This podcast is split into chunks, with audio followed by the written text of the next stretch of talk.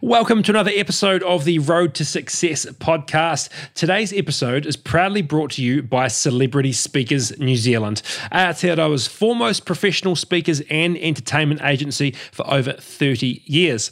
Now, today my guest is Rebekah Campbell, and she is one of Celebrity Speakers' top keynote speakers. So, if you are interested in having her at your next event, head to celebrityspeakers.co.nz and inquire with the friendly team. Hello and welcome to another episode of the Road to Success podcast. My name is Maddie Lovell. Thank you so much for joining me today as I chat with entrepreneur and author Rebekah Campbell.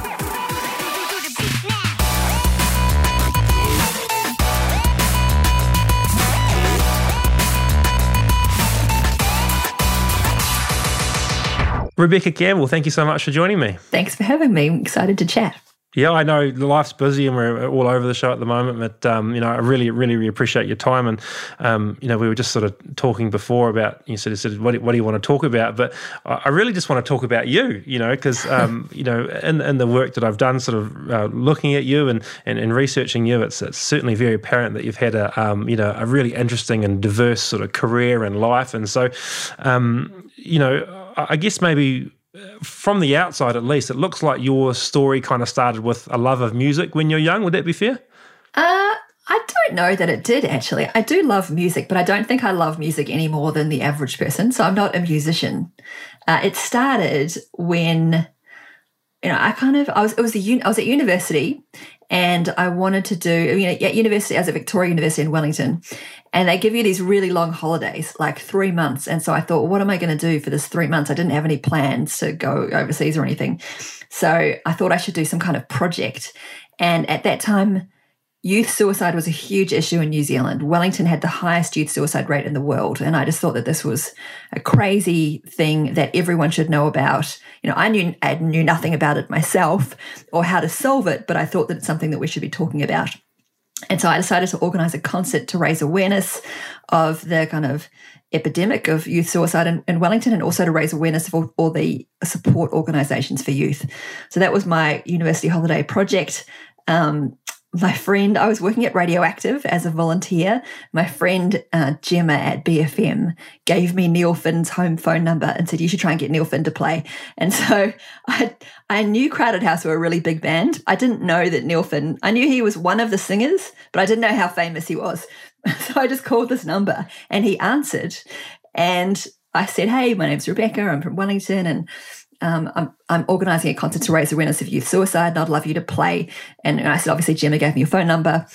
And he listened to why I was passionate about it. He asked lots of questions, and he said, you know, this is a topic that uh, really important to me as well, and, and I'd love to I'd love to be a part of it.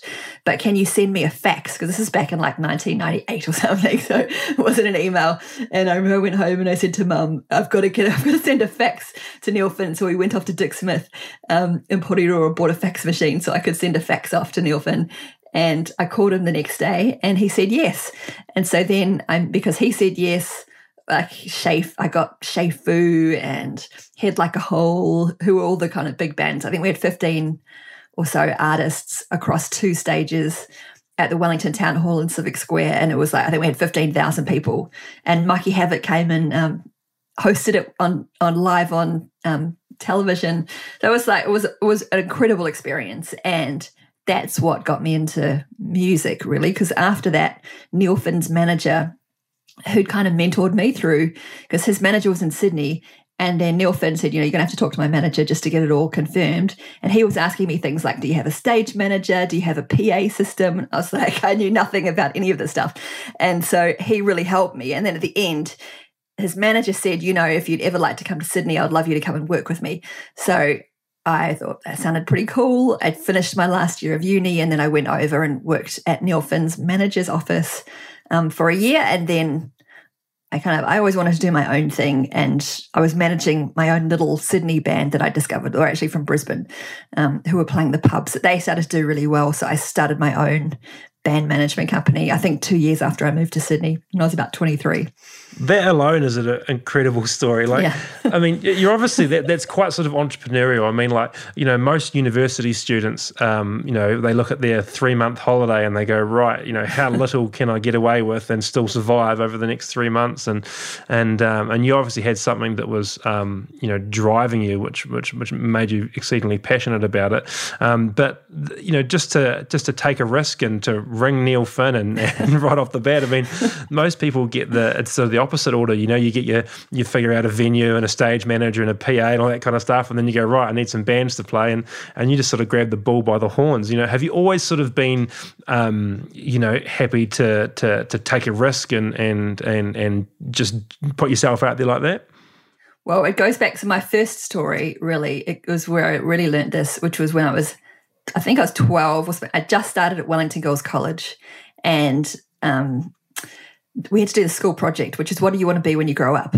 And there was like a list of questions you had to go on. You had to find someone who had this career and go out with your questions, like what study did you what did you study at school to become a you know nurse or whatever you wanted to be. And I thought, well, like, why would you not want to be the prime minister? That's obviously the best job, like that's the top job. And so I called the Prime Minister's office. It was actually so I called David Lange's office because he had just stepped down from being Prime Minister at that point. And but I thought he was a super cool guy. And I thought it would be really cool if I could get an interview with him. And and and his office said, you know, you need to send a letter and you need to blah blah blah. And I was like, okay. So I sent off my letter and I called back a week later and they were like, Yep, we've scheduled you in next Tuesday I can't remember what it was, like two o'clock or something. And I went and told my teacher, I've got an interview with David Lange set up. I need to leave school and go and do my interview. And it was a social studies teacher didn't believe me. And like, they were like, no, you don't. And then the, this, the, the, the prime minister's office called the school to say they had to reschedule the time. And then they were like, oh, shit, like she actually does have an interview set up. And, um, but and I went and met him and he was lovely. And I remember him like sitting with his like hands behind his neck and he had his feet on the table and he asked me lots of questions about why I wanted to be prime minister and and, um, but the, well, the lesson out of that was just that the school thought that that was weird and that actually you know if you want to get hold of someone you just call and ask and people are way more accessible than you would think. So I think I really took that that was a big lesson at that age and I use the same approach and I have throughout my whole career if I want to start a business or you know start do a concert, you just pick up the phone and you ask. And the worst that can happen is someone says no, but quite often you'll be surprised and people will say yes it's that 30 seconds of courage, isn't it? It's like I'm sure, maybe maybe maybe not for you, but for you know ringing uh, you know David Lange's office or, or, or ringing Neil Finn, it's just that it's that 30 seconds of of I can do it, and then yep. um, you know and then seeing what happens. And I think that's where a lot of people um, you know that's so that's where they struggle was just that that that first step. It often seems you know in the in the scheme of organising a, a concert, you know ringing Neil Finn is, is is is relatively minor, but at the same time it's the first step. And once you gather a bit of momentum, it things uh, sort of seems to flow from there. But I guess the answer to my question is that yes, you obviously always have been relatively, um, you know, happy to, to try things and put yourself out there. At least you've had some experience of it of it working. Um, are you still, you know, obviously uh, a bit of a bit of a, a, a tangent, but you know the the youth suicide thing that was obviously you were very passionate about. Um, I mean, I, I you know don't remember the 90s uh, and to this degree but you know has it got better? Has it got worse? Is it still something that you're concerned about and working on at all? I so i've just moved back. So i moved to sydney straight after i organized that concert really in 2000 so it was like a year later. Um, and and i moved back 20 years later. So i do remember looking at the new zealand youth suicide stats probably around i don't know five or six years ago or seven years ago and seeing that a, a drop after 1990 so 98 99 whatever that event was not that i'm saying i take credit for it but it did put it on the you know it became a kind of political topic because that concert did raise a lot of it was a lot of questions as to whether we should be talking about youth suicide in the media because you know there was all these rules about not reporting youth suicide in the media um, and whether or not that that was you know that actually made sense or not and it did and i remember being quite pleased to see the numbers dropping now i've come back to new zealand i think they have more recently increased again obviously it's been a really tough few years for people um, and I do I do see the mental health system in New Zealand being quite a long way behind. You know, just in terms of me as an as a you know, I can see the mental health system in Australia because I know how easy it is to get to see a psychologist. There's been times in my life, you know, my book where I've been really stressed and I've gone to my GP and in Australia you get a referral and that you get six free sessions. Everyone gets six free sessions with a with a with a psychologist if you need if your GP thinks you need it. And that is just it's not easy. And in, in New Zealand, I was trying to get a psychologist for for, for someone I'm related to and they're like they can't give you a referral and yet i was going online trying to find and emailing and calling and going hey can you see this person and um like it was just really hard so i think there's still a long way to go in terms of how do we how do we yeah, solve I mean, that it's problem? A bigger, it's a bigger question than, Yeah. than both you and I, but Yeah. um, yeah, it's a um, it's. I think I, mean, I don't know the Australian system, but I certainly know that yeah, there's some there's some work to do probably everywhere in terms of that.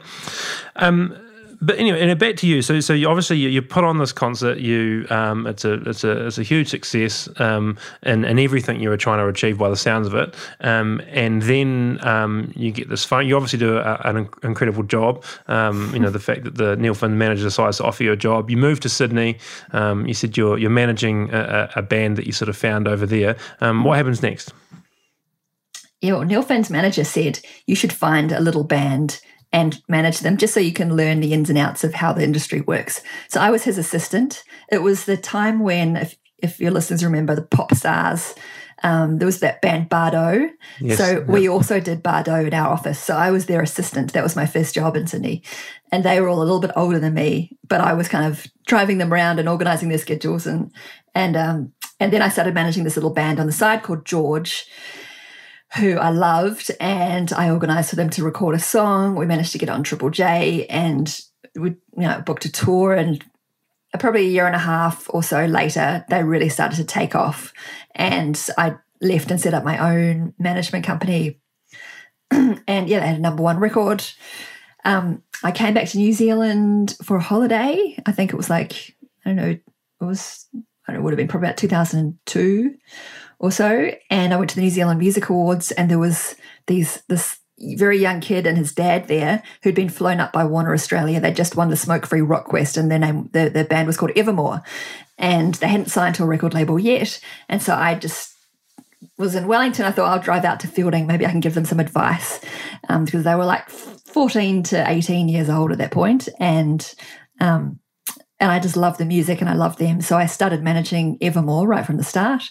And they were my first kind of of my own in my own company, my really first big client. And so I managed them for about 10 years, maybe eight years, eight something like that, through that whole period where that we had a lot of success. And and then I also managed in the end 11 other artists, mainly Australian. Well, they were all Australian artists. Yeah, Based in Sydney. and, and by by you ended up creating the largest independent uh, music company in Australia. Is that correct? No, I wouldn't say it's the largest. It was one of the largest. There was probably at that stage three, three or so big management companies, of which we were one of them. Yeah. And why did you decide to? Obviously, uh, you know, you're working with um, Neil Finn's manager in that company. What made you decide to go? I want to give this a go by myself. Um, uh, well, we talked about my future because I thought, you know, I was always pretty confident, and I remember having a kind of like a one-on-one, and him mapping out how I could increase my commissions over time. And I could see that my little band was taking off, and that how much money the company was going to make versus how much money I was going to make, and that you know over time I could increase my share to something like five percent of their and what that might mean for me. And I was like, what about the other fifteen percent? Um, so I thought, and I thought I should be doing it myself. So yeah, I think that I just was, and I and I just was a very bad employee as well. I always had my own ideas, and we were always getting into arguments and and you know for a, I was like I don't know twenty two or something and.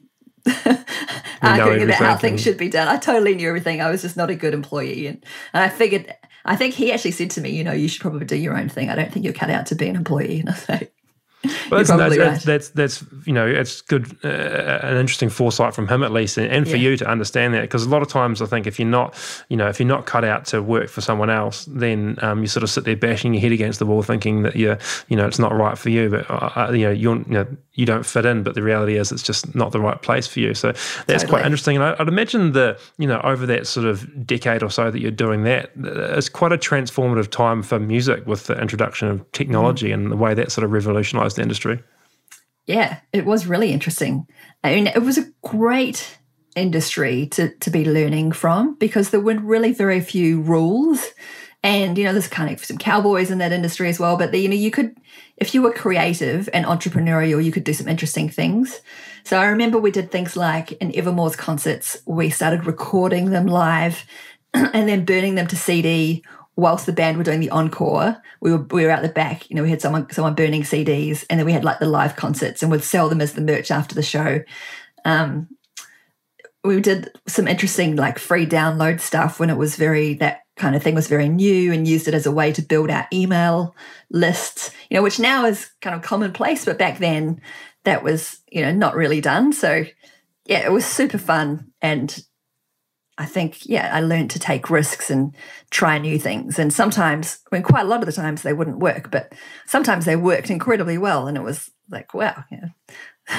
It was uh, yeah, very rewarding and, and kept life interesting Yeah, I bet. Are you still, um, you know, are you still in touch with the, you know, the bands that you managed? And obviously, I know that when you, you know, that you work quite closely with, you know, you get you get really close with people, and particularly in the music industry, if you're touring, you know, I know you you, you pretty much, you know, live with each other twenty four seven, and um, you, you get some pretty significant bonds. Are you still, you know, in touch with with the bands that you worked with? Uh, yeah, I mean, I still am in touch with. So Lisa Mitchell was another one of my big artists. I, I have a lot of love for her, and I think she's an incredible talent. Um, Matt Corby, you know, a little bit. The Evermore guys, I'm very close to, and they're like my little brothers. I feel like very. I feel like they're family, and they're their parents as well. So um, I still see a lot and talk to them a lot. In fact, um, the middle one, Peter, is the godfather of uh, my son, Bobby. Oh So, wow! Oh, yeah. so, yes, absolutely. Yeah. And then uh, you know, from from sort of reading about you, it seems as though uh, you were at the big day out, and you had sort of maybe what I would maybe uh, you might correct me if I'm wrong, but maybe a quarter life crisis, or um, yeah. do you want to sort of explain that and, and what what happened and what that meant? Yeah, well, I mean, although I was in the music industry, I never felt like I really fitted in. I mean, it's hard to find. I, I often feel like I don't fit in anywhere because I guess I'm quite introverted and just. Um, but it wasn't my life. Like as much as I loved the bands as people, and I loved the kind of excitement of having hits um, and being on that ride. I didn't want to. I didn't see it being something I was going to do for the rest of my life. I didn't love it in the same way that others around me loved it. And there also wasn't a lot of role models, particularly female role models in the music industry, where I thought I, I could, if I, I could eventually be like them. And I do remember being, I'd been on the Big Day Out tour, I don't know, like six years in a row, and I was backstage. I think it was a band I was managing, Operator Please, were on the main stage. And I just felt like I was in someone else's shoes. It just wasn't where I felt that I felt like someone would be so happy and to be where I am right now. But I just felt like I wasn't, it wasn't me. And I felt very stuck because I had built this business and it's not the kind of business you can sell a music management company because I'm a key person in all of my contracts. The, the bands, although I had staff, they were I, they were I, I was their manager and I made the decisions, and so I could never sell that. So I built this quite profitable business that I'd put all my you know sweat and life into, and I just didn't know how to get out of it and what I might do next. So yeah, I had a moment where I really remember crying and thinking I'm just completely stuck and I'm unhappy, and I want to make a change and do something different. And and you certainly did make a change. And and, and how did that process look? I mean, obviously you, you, you did step away from from that that company. Um, you knew that it wasn't an easy easy decision. How did you how did you make that decision? What did that process look like? Oh, look, it's not perfect. I mean, it's kind of funny. I was thinking of what else I could do, and I do remember seeing that movie, The Social Network, when it, remember that Facebook movie, and thinking that that looked like a lot of fun, even though I didn't know anything about technology. I thought that's going to be the next, you know, the next music industry is is technology, and you know you could still have hits which i liked like could build something and it gets an audience and momentum um, and so i thought i'll do something in technology. And so i had my initial idea was to build a kind of a, it was a website. It was slightly before apps were they were a thing but they weren't huge where fans could sell tickets to concerts on behalf of bands and make a commission. So that was my first idea because i could see how clunky like the advertising you know, when you're doing a concert tour, you spend so much money on posters on the street and you know putting an ad in the newspaper and you have no idea whether it's effective or not. So my idea was could you get the fans to actually promote the concerts online and make a commission and you know use your advertising money more effectively and more measurably. So I took the money that I'd made in my music company and I started hiring engineers in India and like um, a graphic designer in Sydney, and I just had no idea what I was doing. But I built this website called posse.com um, and got it up, and it actually worked really well. Like it's, I think we sold $2 million worth of tickets in the first year or so. Um, the bands and the artists, you know, the bands and the managers and things loved it. But the problem was it relied on Ticketmaster and Ticketek and different ticketing sites. We had to integrate with them because they had exclusive deals with all the venues. It was a, like it was quite cumbersome to get new clients on board because you had to get approval from the artists themselves, the manager, the promoter, the venue, the ticketing company. So the sales cycle was it, it was expensive because you had to put a lot of effort into bringing the, the tour on sale, and then your client, which was the tour, would would end every eight weeks. So you're effectively churning all of your customers every eight weeks um, when the tour finished. So it was just never going to be profitable. So I mean, but I learned a massive amount through that. And it was disappointing to realize that I wasn't going to be the next Mark Zuckerberg. um, but, um, but I thought I would take what I'd learned and build something else. Yeah, absolutely, and and and I guess that's sort of sort of what you did. But also at the same time, what a you know what a what a pivot. I mean, obviously you sort of stayed in in your area of of, of knowledge. Yes. Uh, maybe it was a, a, different underpinning. It was it was technology rather than um, you know bands. But you obviously knew a lot about the music industry, and um, you know on the surface it certainly makes sense. It's not until you you know you, you like you said you churn a new client every eight weeks, and there's all these integrations. And I guess um, you know the the ticket monopolies you know probably want to try and integrate that service into them at some stage, and um, and and so, did you did you close down Posse, or did you sort of merge that into this next business? So I actually sold it not for profit. I sold it for a small amount, um, and the kind of lead engineer who built it left or went to Future Music, and they still run it. It's called Future Fans. So Future Music was one of our biggest clients. They're a dance festival company, so they do Future Music Festival, and they do a bunch of other. They bring out a bunch of other dance acts, and their fans are, you know, very passionate and um, very kind of technically savvy. So it worked really well for them as a way of selling their tickets. So they they bought the software and ran it under their own name. Uh, okay, yeah. And so where did um, where did Hey You come from? Yeah, so I started. Uh, I, I, kept the name Posse, and I started again um, as a uh, an app to help. It was more app based this time, and it was about small, it was about recommending because I'd learned a lot about why people share. And it, it's a lot to do with status, like showing off I know this band or I know this shop or cafe or I've been to New York and these are the places that I went. And so I thought I could build a system to help cafes and restaurants promote themselves through um, through an app where people could add their favorite places and then their friends could see what they liked. Um, and I, that scaled pretty well to it was like 60,000 shops, I think, signed up to it in the end, and about half a million people were using it. But I never had any revenue model. So it was really just, um, and that was just, it was early in the kind of tech ecosystem. And the investors that I had around me were encouraging me just get scale and get engaged people, customers, and you'll figure out how to monetize it later. And so I was like, okay, that makes sense. Facebook did that, right? Um, but that that only lasts for a while and there is a point where you do have to figure out how to monetize it. And although the shops loved it they weren't engaged enough to be able to get them to pay kind of seamlessly. So then i had this idea which was maybe we should get put payments into the app which meant people would be able to order and pay at the cafes and restaurants through the app. And so instead of building that i merged the company with a group called beat the queue who were doing, they were very small, but they had a great revenue model and a very engaged customer base. So we put their technology into our app effectively and we rebranded it so that it wasn't Beat the Queue and it wasn't Posse, it was called Hey You. And that we really focused on Australia. And we are the largest, still is the largest um, kind of cafe restaurant payments and marketing app. Wow. Yeah. You, yeah. you, sort of, you sort of talk about that you sort of talk about that like it's sort of quite flippant, but like, um, yeah, I mean, I, I, think I read that is, is there a hundred thousand weekly users now on Hey You? Yeah, I think it's like hundred thousand transactions a week or something. I might, yeah. probably more than that now, but um, but yeah, there's like know, good staff in Sydney, and they yeah, a lot, almost all the cafes in Sydney and Melbourne and a lot of Brisbane use it. So you can go around if you're in Australia and use the app at all those places. Yeah, and and did you feel? I mean, throughout this sort of journey, even even to what we're at now, you know, you've had a, a, huge amount of success. Did it? But the, the way you're sort of talking, it sort of feels like you were just sort of doing that and doing that. Did you did you feel like you were successful? Were you getting that sort of? Um, you talked about the, the music industry, where you, you felt like that, not that you didn't belong, but you know you, you weren't sort of um, as engaged and enjoying and fulfilled as you could have been. Were you were you feeling that now you're having this success in the technology world?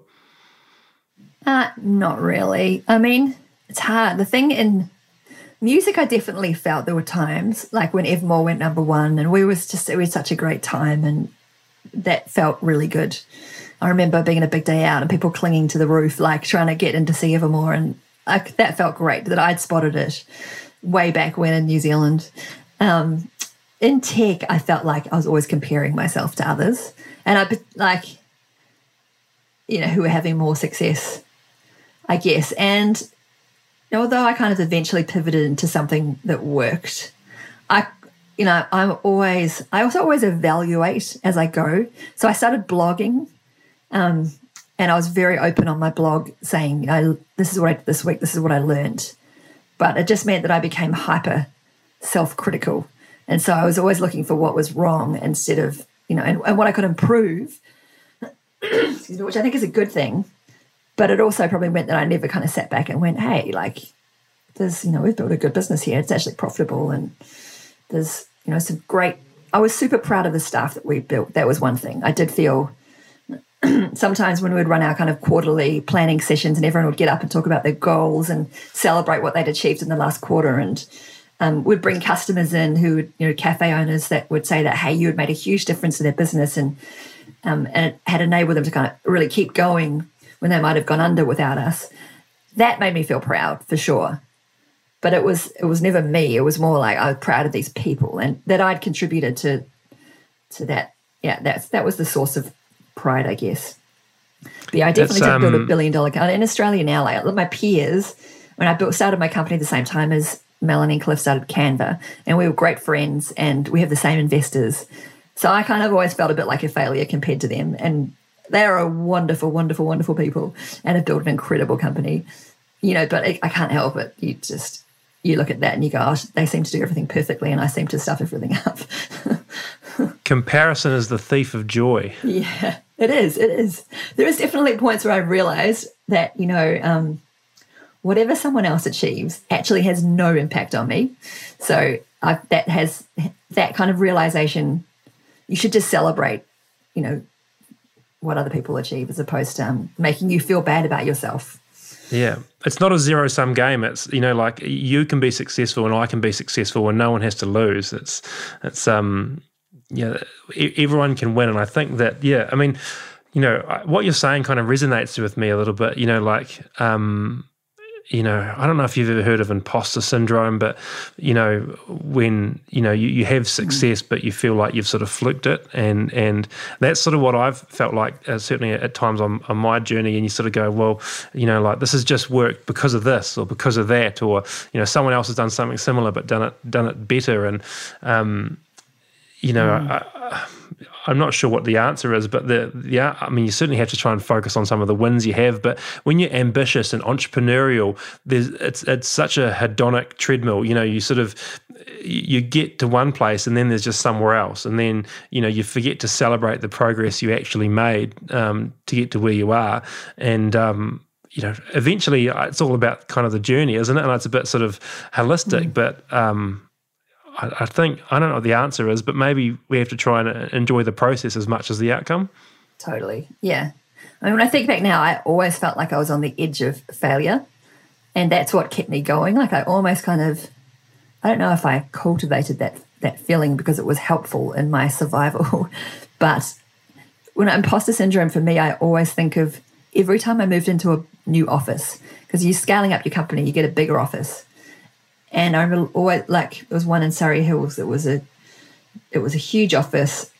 And I just remember thinking, there is no way I'm going to be able to pay the lease on this office in three years' time. It was like, now we can. But it was always like, I was worried because I knew that we were going to fail at some point and that I wouldn't yeah, every office I've ever hired, I felt the same way that these long leases.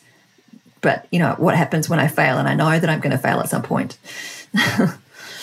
yeah, it's a it's a it's a weird way to think, isn't it? It's sort of it's sort of trying to balance that. Um, you know, I think that anyone that's successful, you know, dances on that, that edge of of success and failure. You know, like if, if you want to play and and you go in and you want to play the game, you know, regardless of of you know what that is, whether it's you know sport or um, you know or business or um, you know whatever, if you're going to flirt with the the you know the the the ability or the potential of being successful, you also flirt with the potential of of it not working, and and that's mm. why not everyone's willing to take the risk, is because it is really scary. And and I know when you sign leases, you also have to sign personal guarantees, mm. and that means that if if your business can't pay the lease, that you are then liable for your lease, which can mean your home and your you know that stuff. And it's and it is really scary. And I think that's maybe why not everyone does it. But so what what yeah. what sort of you, you, you're being, I think, relatively humble here. You know, what, what, what, how many, how big did the did your your business get as far as like people? You, you had several offices and.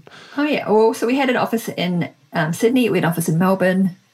We had a person or two in Brisbane, and we had a big office in Manila of um of like a second software engineering team and the customer support team, which was like an absolute joy to start and build that. That was something I was really proud of actually. I went and stayed in Manila for quite a long time and hired our own people. We ran our own recruiting process. We hired engineers with our engineers in Sydney kind of going over, we constantly make, had people coming back and forth between Manila and Sydney and built a great culture in that office. So I was proud of that.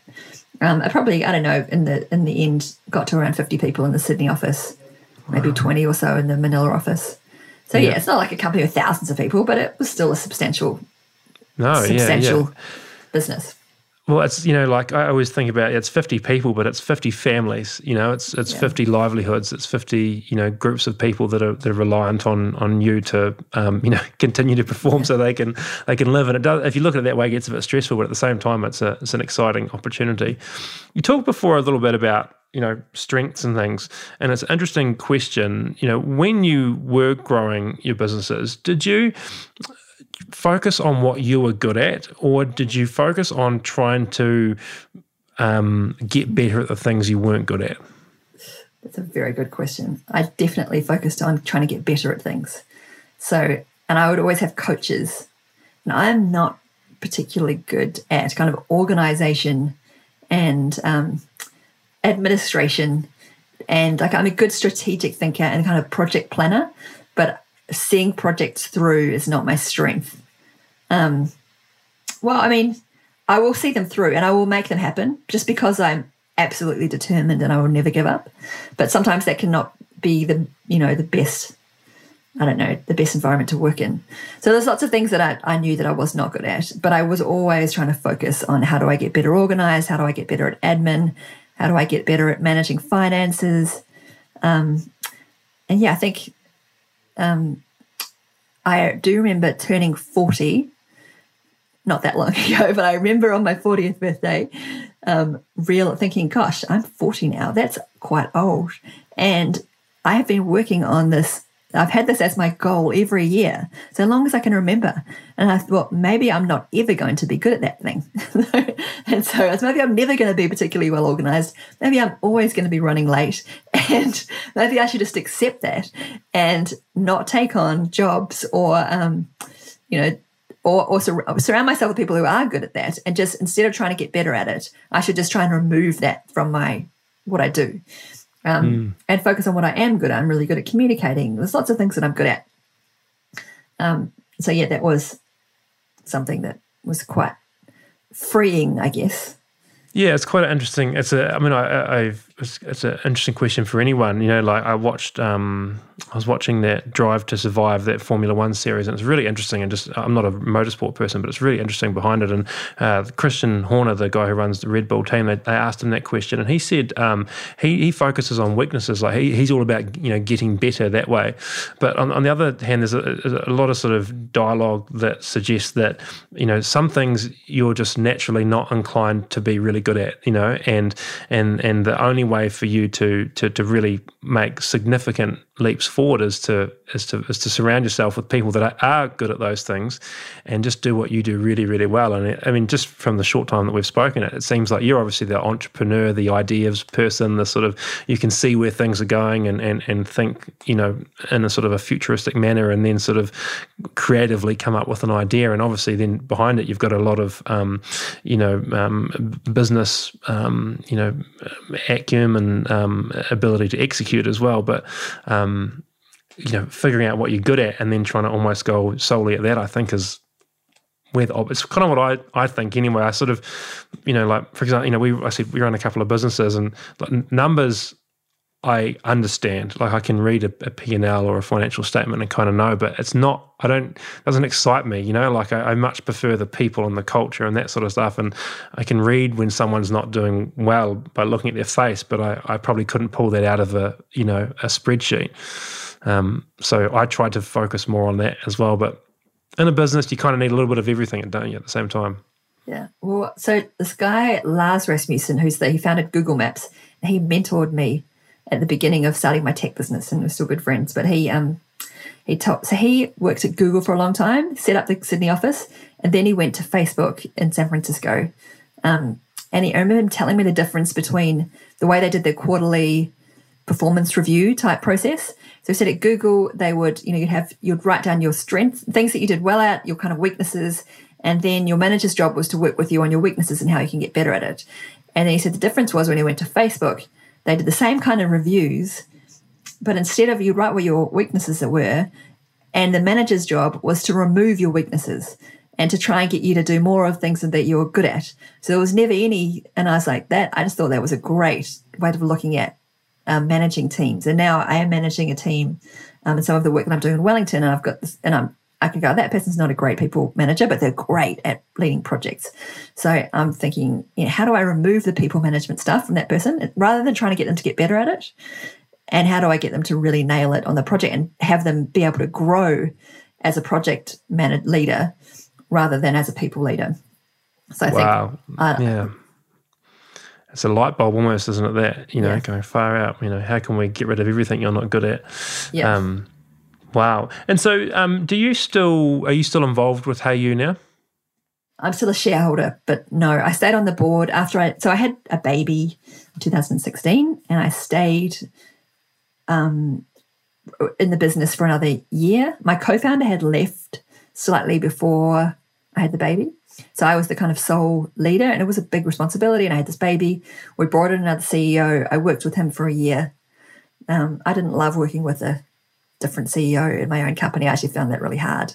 Um, and I also really wanted to spend time with my baby. So I left after a year and I stayed on the board for another year after that. So, and then I decided I didn't want to be the kind of founder ghost person that, you know, pointed out all the things people were, were doing wrong and how they'd already been tried and stuff. So I thought I should just move on and, and, and do something else. But yeah, I still have my shares in the company and um, yeah, it's still doing well, and hopefully at some point it will exit in some way. Wow. Yeah. Cool.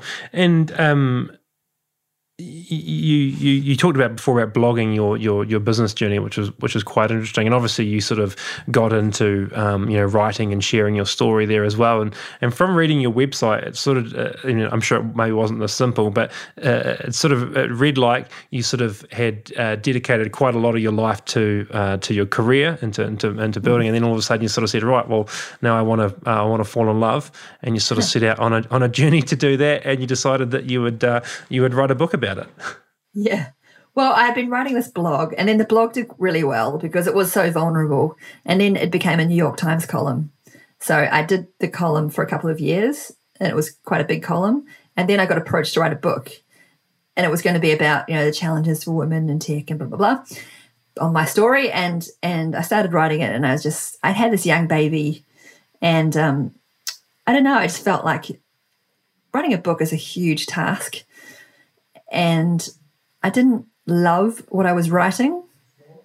I thought that there's probably better people at telling the story than me who maybe they've had more success in business or I don't know. But um but I thought, well, if I'm going to put something into the world, like what's the most value that I can add? And um, I had built a career, but I had not, I was very unhappy in my mid 30s. I had not dated in 10 years. My first partner was sadly killed in a car accident. I took that very badly and it just yeah i felt very messed up for a long time about and i just couldn't figure out how to get into a relationship again and so i didn't try. And then i got to 34 and was like i'm going to miss out on having a family and i'm going to be on the own my own for the rest of my life and going on holidays by myself which is what i used to do um, unless i do something about this. And so i kind of i know that I'm a very determined person. And if I set myself a goal, I tend to stick to it. So I set myself a goal of going on one date every week for a year. And I did that and I learned so much through that process from going to never dating to um to doing one date every week for a year. And you know, I got hurt and I um lots lots of rejection, but lots of self-reflection as well. Um and at the same time I was trying to build the business and raise capital and and then it took me three years and 138 dates. and eventually I kind of figured out a lot of stuff, both about business and about love. Um, you know, I learned a lot about relationships and building connections with people, um, which I needed to learn for the business. And then I was able to apply what I was learning in dating back to business and business back to dating. Um, but at the end of it, I met my wonderful husband now, who's was my 138th date, and we um we have two beautiful children. But you know, when I was when I was writing this business book, I was thinking that this is I was so happy, um, and I was like, this is really thinking about my life, like what I've gotten the most value out of. If I'm going to look back on my life when I'm 80 or something, I'll go, well, what I did in terms of deciding to find a partner and what I learned through that experience and what I got at the end of it was of so much higher value than anything I'd ever got out of business um, or could ever possibly get, even if the business had gone incredibly well. Like you know, love and family for me was everything. And so I thought I would tell that story rather than the business story. So that was why I wrote the book. And yeah, it's a very personal book. Um, and hopefully, I think hopefully it's a good story, even if you don't, um, if, if you don't want to find a partner. Um, there's lots of interesting kind of insights in it about relationships in general and how to make them work. Um, but yeah, I was like, if anyone out there was like me, hopefully they could get some value from that story. And so you didn't um, you didn't set out to write a book on the um, on finding love. You just were, were sitting there writing a book about business. Realized it wasn't new, but the, the the the thing that had brought you, I guess, the most joy and value in your life was that, that you could you know give to other people was was your relationships. So you pretty much pivoted on the spot. So did you yeah. sort of r- ring a publisher and say, "Hey, look, I, I know I'm writing this book about business, but I've, I've got this idea, and this is this is what I want to do." Uh, no, I kind of ghosted the publisher, which I feel a bit bad about still.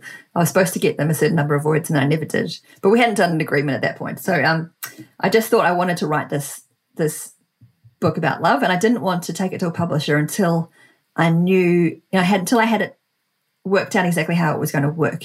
Because I thought that they might have some ideas about how what you know what it should work and what it needed to contain and whether it should be more story or more like documentary style. And so I wanted to try lots of different ways of writing it and make sure I was really happy with it before I took it to a publisher. I um, was struggling to find the time because I was doing a lot of consulting work in Sydney.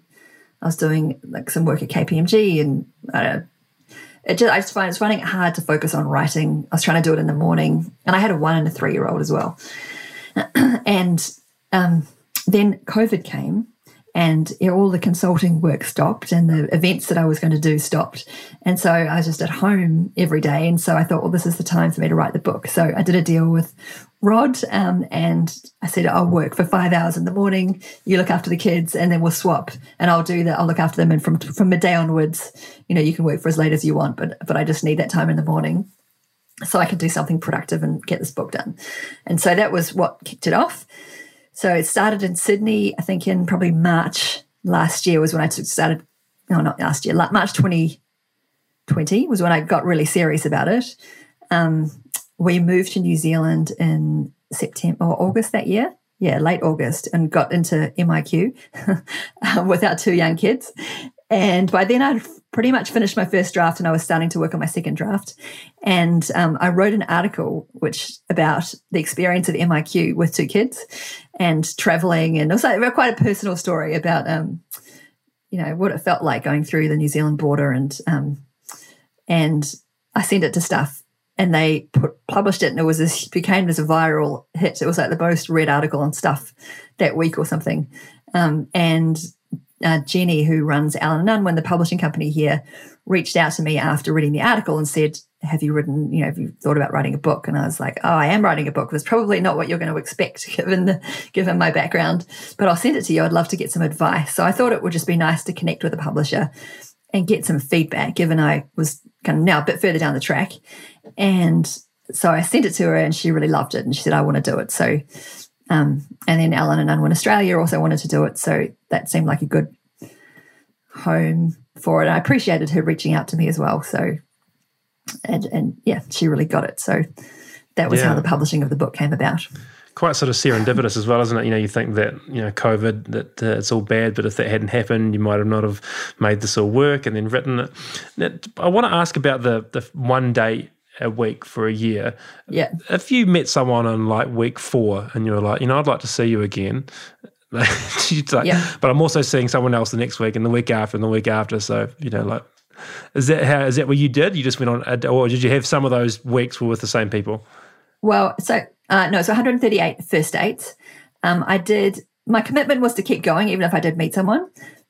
But, you know, there was a couple of times, there was one, probably I think November the first year, where I thought, this could be the, the guy. And I was really excited about it. I, I stopped dating at that point and just focused on but it was a huge disaster you're reading the book um, but um but yeah so i stopped then then i restarted again the following year um but when i met rod my husband i honestly i knew at that point that and i and i i had a date actually scheduled for the next night and i didn't i didn't do it so yeah although it was my commitment to keep dating, I, I did yeah. stop stop when I found the one. How did you find 137 other people to go on dates with? I mean, that's a, oh, is it technology? Very, yeah, it's very easy. I mean, there's like, I mean, I was on I was on every dating app that you could find. So I started with eHarmony, and because I thought no one would be able to see my profile, because I thought I had a bit of high, I, wasn't super high profile, but I had a bit of a profile. I didn't want to be on the apps. Um, and then I gave that up, of course, because everybody was on Tinder eventually. So I I, uh, I ended up meeting Rod on Tinder actually, but um, but it was very easy to get a good pipeline of of date candidates coming through all the time, and I had yeah. a bit of a. Um, I mean, I I developed, I used a lot of the same principles of business just because that was how that's how I think. So you know, I worked out that some of the dates I was turning up on were not no, they're never going to work. And then you have this kind of whole awkwardness of, you know, I have to say, I don't want to see you again. I feel bad about wasting your time and I don't want you to pay for anything because like it's not a good fit. So I worked out things like um, to build a pipeline. So like a sales pipeline that you have in business.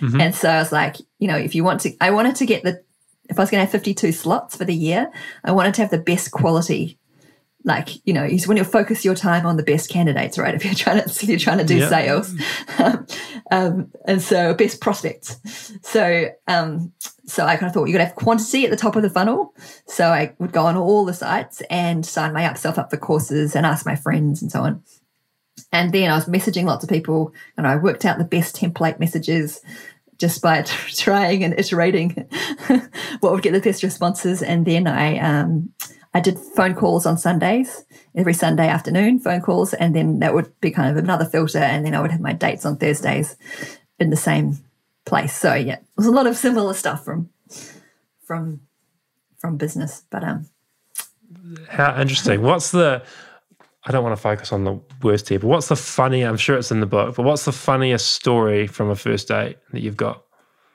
Uh, I mean, it's not full of the book is not about funny dates of like weird men on the internet, although there are some, but that's not what it's about. It's really about learning and it's about love and it's about mm-hmm. becoming mm-hmm. the right person as much as it is about finding the right person.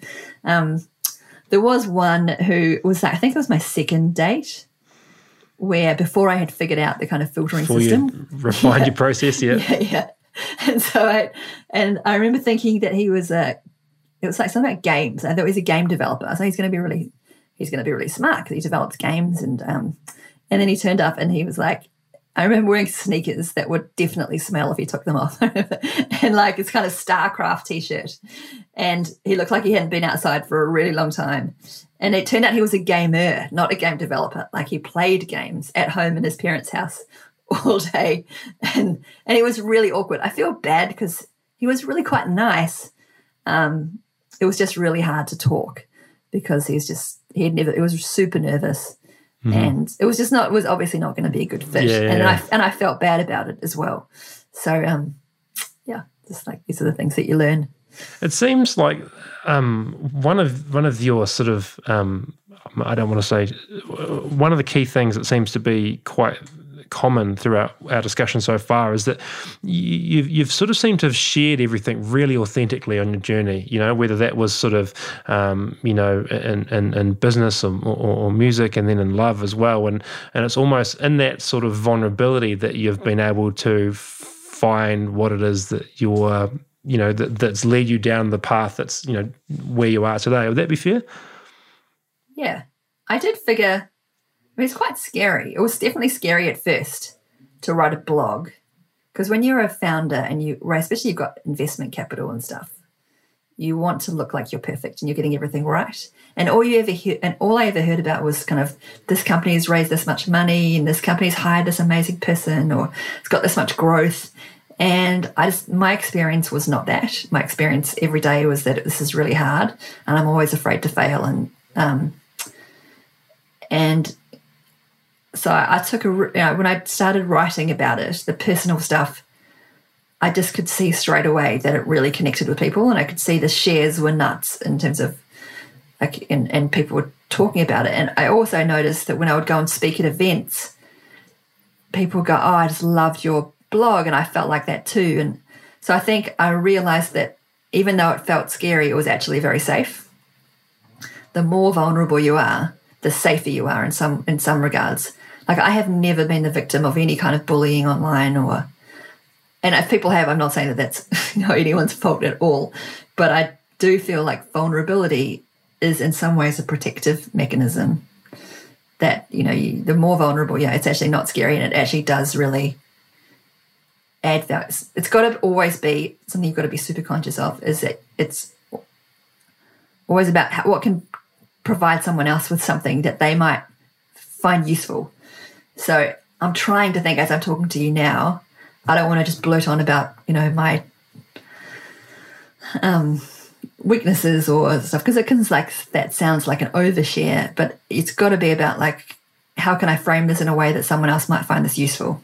Yeah, yeah, and and then and and you know, you talked about there being risks of, you know, people that are investors or colleagues or, you know, other sort of shareholders or stakeholders, you know, reading what you've what you've written. But um, I'm, I'm reading a book at the moment by a guy called Naval Ravikant. Ravikant, I'm not sure if oh, yeah. you've heard of him. You heard of him? Yeah, I have. Yeah. And so, really interesting guy. And he says that, um, you know, the only you know, he talks about being authentic because it's your only true sense of, um, you know, like no one else can copy that You know, there's no, there's that's the, your your skill set that you have, and the the lens that you see the world through, and the the the filters that you make your decisions mm. on are, are completely unique, and that's really what makes you you, and that's your point of difference. That's your USP. That's you. Um, that's what you have to try and scale because no one else can replicate that. And and it sort of seems like the you know, when you're being vulnerable and when you're being open and when you're being real about what's happening, that, um, you know, although it's that's your truth and that's you, other people are also finding some f- form of relatability in that. And I think that, um, you know, running a business and starting a business and growing a business, um, it's it's certainly very tough and can feel very lonely at times. And mm. um, and you know, when you read or listen or hear about someone else talking about something else, it does give you that sense that kind of what's happening is is is normal almost. Mm. Yeah, and I think um, I think maybe that's sort of. I mean, I, I don't know, you know, but it sort of seems like that you being so authentic in your in your sharing and and and, and vulnerability is has is almost kind of your superpower. Yeah, I think it is. I mean, it's not to say it's not scary though. It is always scary. Every time I hit push, you know, publish on anything, the more personal it is, the more scary it is. But generally, the more successful it is in terms of like you can see people how people react to it. Because then they're the ones where you think you think does anyone else think like this or is it just me? And because you haven't read other people saying that they've this before. Um, like I remember I did write, I wrote a blog once about lying and how I, um, how I realized that I told lies. It was an investor said, you know, that was I asked him for a piece of advice because he'd been super successful, and said the best piece of like advice I can give you is to never tell a lie, and that's what trips people up. And I was like, but I tell lies all the time, and so I realized just in little things, you know, like everyone does, but I was so nervous to put that out there. Um, you know, like ignoring something in your business that you know is a problem is essentially a lie or like skipping leaving something out of an investor presentation so i wrote this um, article about it and it just went completely nuts um, and like businesses were using it internally um, and then i wrote the same kind of story for the new york times and then i was on cnbc and stuff doing interviews about this article i was like oh okay that was the scariest article i think i've ever written because no one wants to admit that they tell lies, right? Um, but it wasn't just me. It turns out that everyone does this, and this is a problem in every business. Um, so I think, yeah, you, yeah, I was really scared to publish the book because I thought of all these things that were going through my head. It seems like other people would might have been thinking similar kind of things, but you don't know until you put it out there. Mm. it's that you know when you said before about you know you, are nervous pushing that post you know or publish button it's kind of the same relates back to that same phone call you made when you were 12 that 30 seconds of courage to ring david longy's office and that 30 seconds of courage to ring neil finn's uh, home home line. It's sort of that, that little bit of courage to, to put yourself out there. And yeah you're right. I guess you're thinking that you know is everyone going to come back and go no no one thinks like that. It's only you you liar. Or is everyone yeah, going to come exactly. back and go absolutely. I, I 100% relate with you. Um, you talked about you know you've obviously done you do a bit of consulting work and and and after you've um, you know stepped away from your business and maybe at the same time as well. What sort of you know I know you run a few courses and stuff online now but what was your consulting work sort of based around? I assume it's sort of other tech companies that are growing and you're helping them. Is that would that be correct?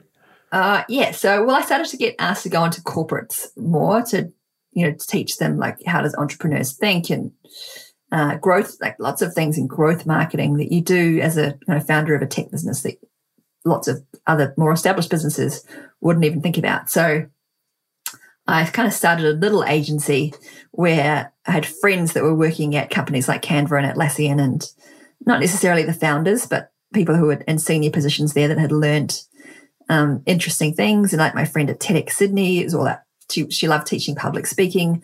So I started this little agency where um, businesses could kind of hire in someone who worked at one of these high growth tech companies to train their team for a day. So that was the that was the idea of it, and I did that for a, know, a couple of years. I, I went into KPMG for a stint and helped them build an accelerator program for startups, and um, yeah, and then I wrote the book. And more, most recently, I'm now in Wellington, and I'm doing some work with Wellington NZ. So that is um, the kind of economic development agency for the region. I'm super passionate Wellingtonian, and I can see that there are still uh, some problems with Wellington that I thought would probably be solved by now. Although it's an amazing city, there's still a big income inequality problem, and I, that's something I'm very passionate about contributing to.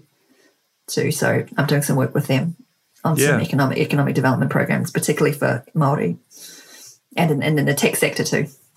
Amazing, amazing. How have you? Um, how, how old are your kids now, Rebekah? Uh, the eldest just turned six, and the youngest is three.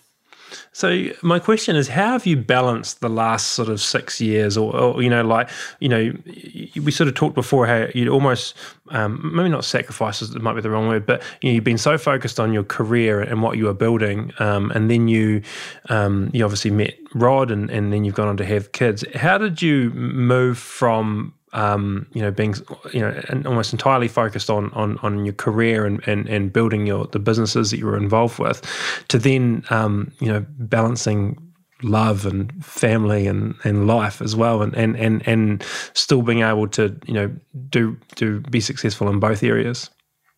It was really hard. Again i mean i think i had spent so long focused on my career. I did think when i had a baby my plan was to bring her into the office. So I went back to work after three weeks and I put a little nursery in one of the meeting rooms and I had a babysitter full time.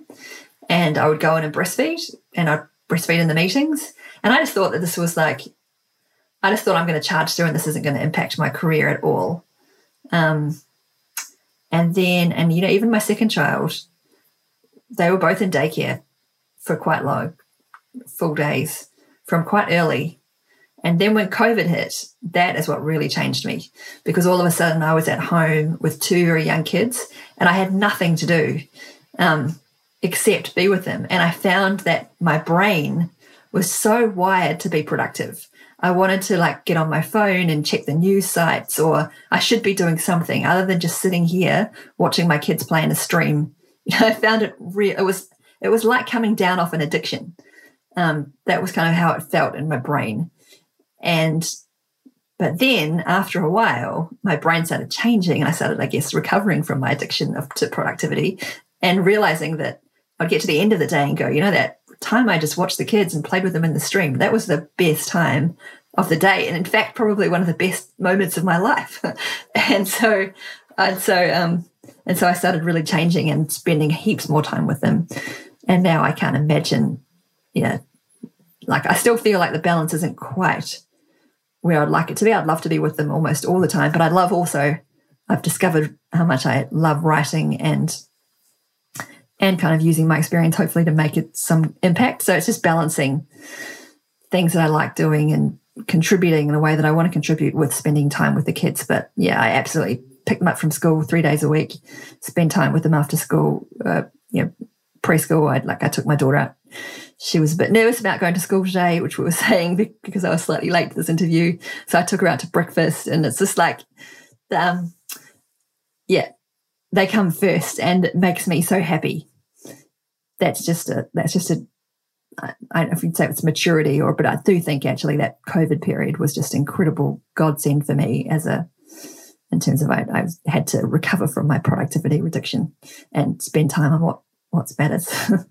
Interesting, but now you know you look back and you say that you know that's probably one of the best things that, by the way you're talking now, the best thing that's happened that you know COVID and then you know recovering from your productivity addiction, which is an interesting term in itself. Um, yes. But um, oh, it sounds like a you know like a, we've I've got two daughters now, um, you know, and um, it's always a you know anyone that's ambitious, I think, or uh, you know everyone's busy now, but I think that you know trying to make sure that um, I had had Mike Allsop on the podcast last week, and um, and he said kids spell love T I M E, you know, and it's so true, you know, like, and that's one thing that you know I've had to realize as well that if you respond to that email 15 minutes later, you know, and and you know that's not going to make a difference to that. But if you spend that 15 minutes, you know, before your daughter goes to preschool, it makes a big difference. So it's a um it's a it's a you know it's a fine art as well. I think. Hey, just to just to finish up, Rebekah. I know um, you've got a um, you know shoot soon. Um, just a couple of quick things. What's your core skill. You know, you, have been successful in a number of different areas. You know, like you know things I didn't even know about. You know, and and, and, all the research that I've done. You know, and and and you know from when you were you know twelve meeting the the, the prime minister or, or, David Lange to you know putting on this huge successful concert to you know going to work with Neil Finn's manager and starting your own record label and then starting tech companies and writing books. You know. Uh, underneath it all, you know, what is it that you think you're good at? Uh, I think I'm pretty creative. Like I'm always thinking, if I see something, I'm always thinking of ideas for how something could be better. I think that is a um, how to link things together.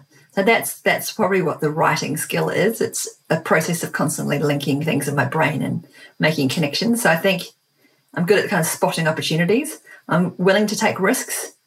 Um, I just, even though it's still scary, I just think that the, you know, I'm always trying to balance the regret and ometer of like looking back and not taking the risk with the kind of riskometer of all if this goes wrong. So I'm definitely lean towards the minimizing the regret ometer as opposed to the risk. Um, and then I would just say my core strength. Oh, I'm a good communicator. That is one thing. I'm good at speaking and, well, I guess, rallying people um, and connecting with people. Um, and then I'm just super determined. So I'm not the kind, definitely not the smartest person, or the I don't do things in the best way. Can, there's lots of things, you know, lots of people who are way better at getting things done or do things much more. Um, what's the word? Smoothly and efficiently. Uh, efficiently, yeah. But I will not stop. So that's my um, that's that's the kind of the 138 dates, I guess. I don't. I know that I'm not going to do this in the, in the right way. I'm going to make heaps of mistakes, and I'm going to learn a lot. But I know I will not give up, and so I think that is kind of the core the core thing. Yeah, yeah, interesting. I, I you know, from their conversation, I, I would certainly agree. Um, what what's on your radar at the moment? You know, where to next? You said you're creative. You said you're sort of always looking for opportunities to make things better. Where's what's got your attention at the moment? Uh, well, I'm writing another book. I can't say too much about it because it's this one is not my story. I'm writing someone else's story. I've been who's who's kind of uh, blessed me with allowing me to tell her story, and that uh, you'll hopefully that'll be out be out by the end of next year. Um, but I'm loving. I love the person. She's amazing. Um, and very interesting, but I'm also loving the I, the the kind of connect making connections of someone else's life as opposed to my own just my own life. So I would love to see myself in the future telling the stories of ins- inspiring and interesting women. That's that's probably what's getting me the most excited at the moment. Cool, exciting. Well, I look forward to when we when we can learn more about it. Um, what are you most proud of? You know, you look back you know, again, you know, various um, you know, and incredible feats of success and and everything from you know, um, you know, being an author to being a parent to um, you know your your um, your your business career as well. When you look back on it now, what are you what are you most proud of? From a life, I'm mo- definitely most proud of my family. That's easiest that's and that was not easy to get. That was a lot of work and a constant work of of making the relationship work. Because even though you know it's a beautiful relationship I have with my husband, it's still hard. I think every relationship is hard, and but I've made that work and it's amazing. So that is probably what I'm most proud of, and the two children that we've created. Um, and from a work perspective, I'm most proud of the book. If I'm honest, I feel like I feel like it's a really good book. like, um, I mean, there's lots when I say about the business, there's lots of things I would do differently about the business and things, but I think it's a good book, and um, and I'm yeah, I put a lot of work into it, and I'm I'm really proud of it. Where can people get it?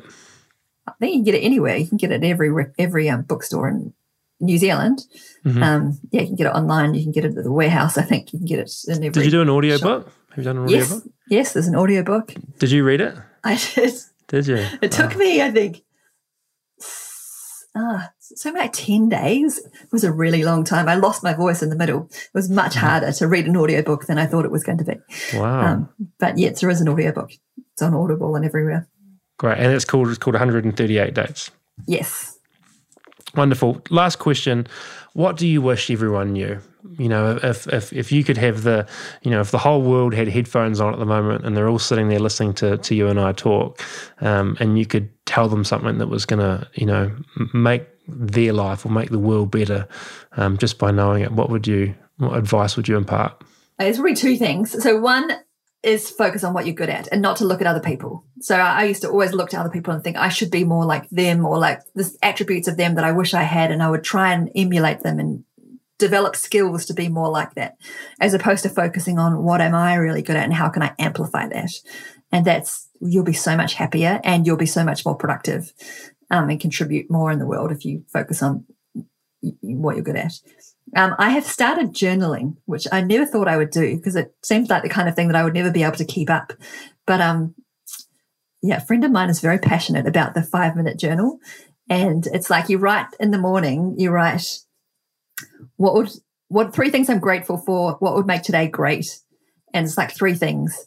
And it takes me like three or four minutes to do in the morning. And before I go to bed, you write highlight three highlights of the day and um, what I would change. And I thought, okay, I'll try this because my friend was really, you know,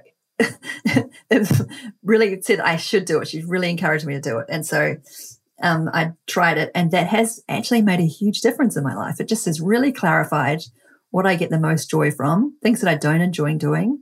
And every day I've like, how can I make this day great? I've got it on my mind all day. And it has made a big difference to my happiness, I have to say. So I do encourage people to try. Look up the five minute journal. You don't have to buy the book. You can just copy what the um the mm-hmm. idea and, and do it. Wonderful. What what what what's going to make today great? What did you write down this morning? Are you okay to share that? Yeah, I wrote I wrote connect with Eve because I took her out to breakfast. Um, I wrote focus on writing all day and don't get dis- write all day and don't get distracted and do a walk with Rod. That was my three things. Wonderful. Because he's working from home today too. Small things make a big difference, eh? Yeah, yeah. we're just like in the weekend, I went out with a, a, it's a family that we're friends with, and I'm really, I, I, I really like the mother, and I my, my, what make today great was like connecting with Amy was my one thing, and then then I really made an effort, and I was like, ah, it was a great day, and I did feel like we really connected, and I built that relationship, and that's important to me. So it's like things like that. It just that that process of journaling every day has made a big difference. Give you a bit of clarity. Hey, one thing I, just note from you know you, you seem um, you know very courageous, you know, and I think that after talking, I've sort of realised that you know um, that being courageous doesn't mean you're not scared. You know, I think that um, you know you're still scared to take risks along the way, and um, you know certainly from what you've been saying, it hasn't always been easy in, in some of the things, but um, you know t- taking you know being scared is a right, but and you know and, and deciding to go forward is is the right decision if you truly believe in it. And I think that um, you know uh, that thirty seconds of courage might be a, a really good insight um, from you today. So hey, look, I'm, I'm incredibly grateful for your time, Rebekah. I really appreciate it. I know you've got a busy life and you've got kids and you've got a, a book to write and um, all sorts of things. So um, I really really appreciate it. It's been a fantastic to, to chat with you and um, and and again, I just really really appreciate your time. Oh, thanks so much, Maddie. It's been lovely to chat.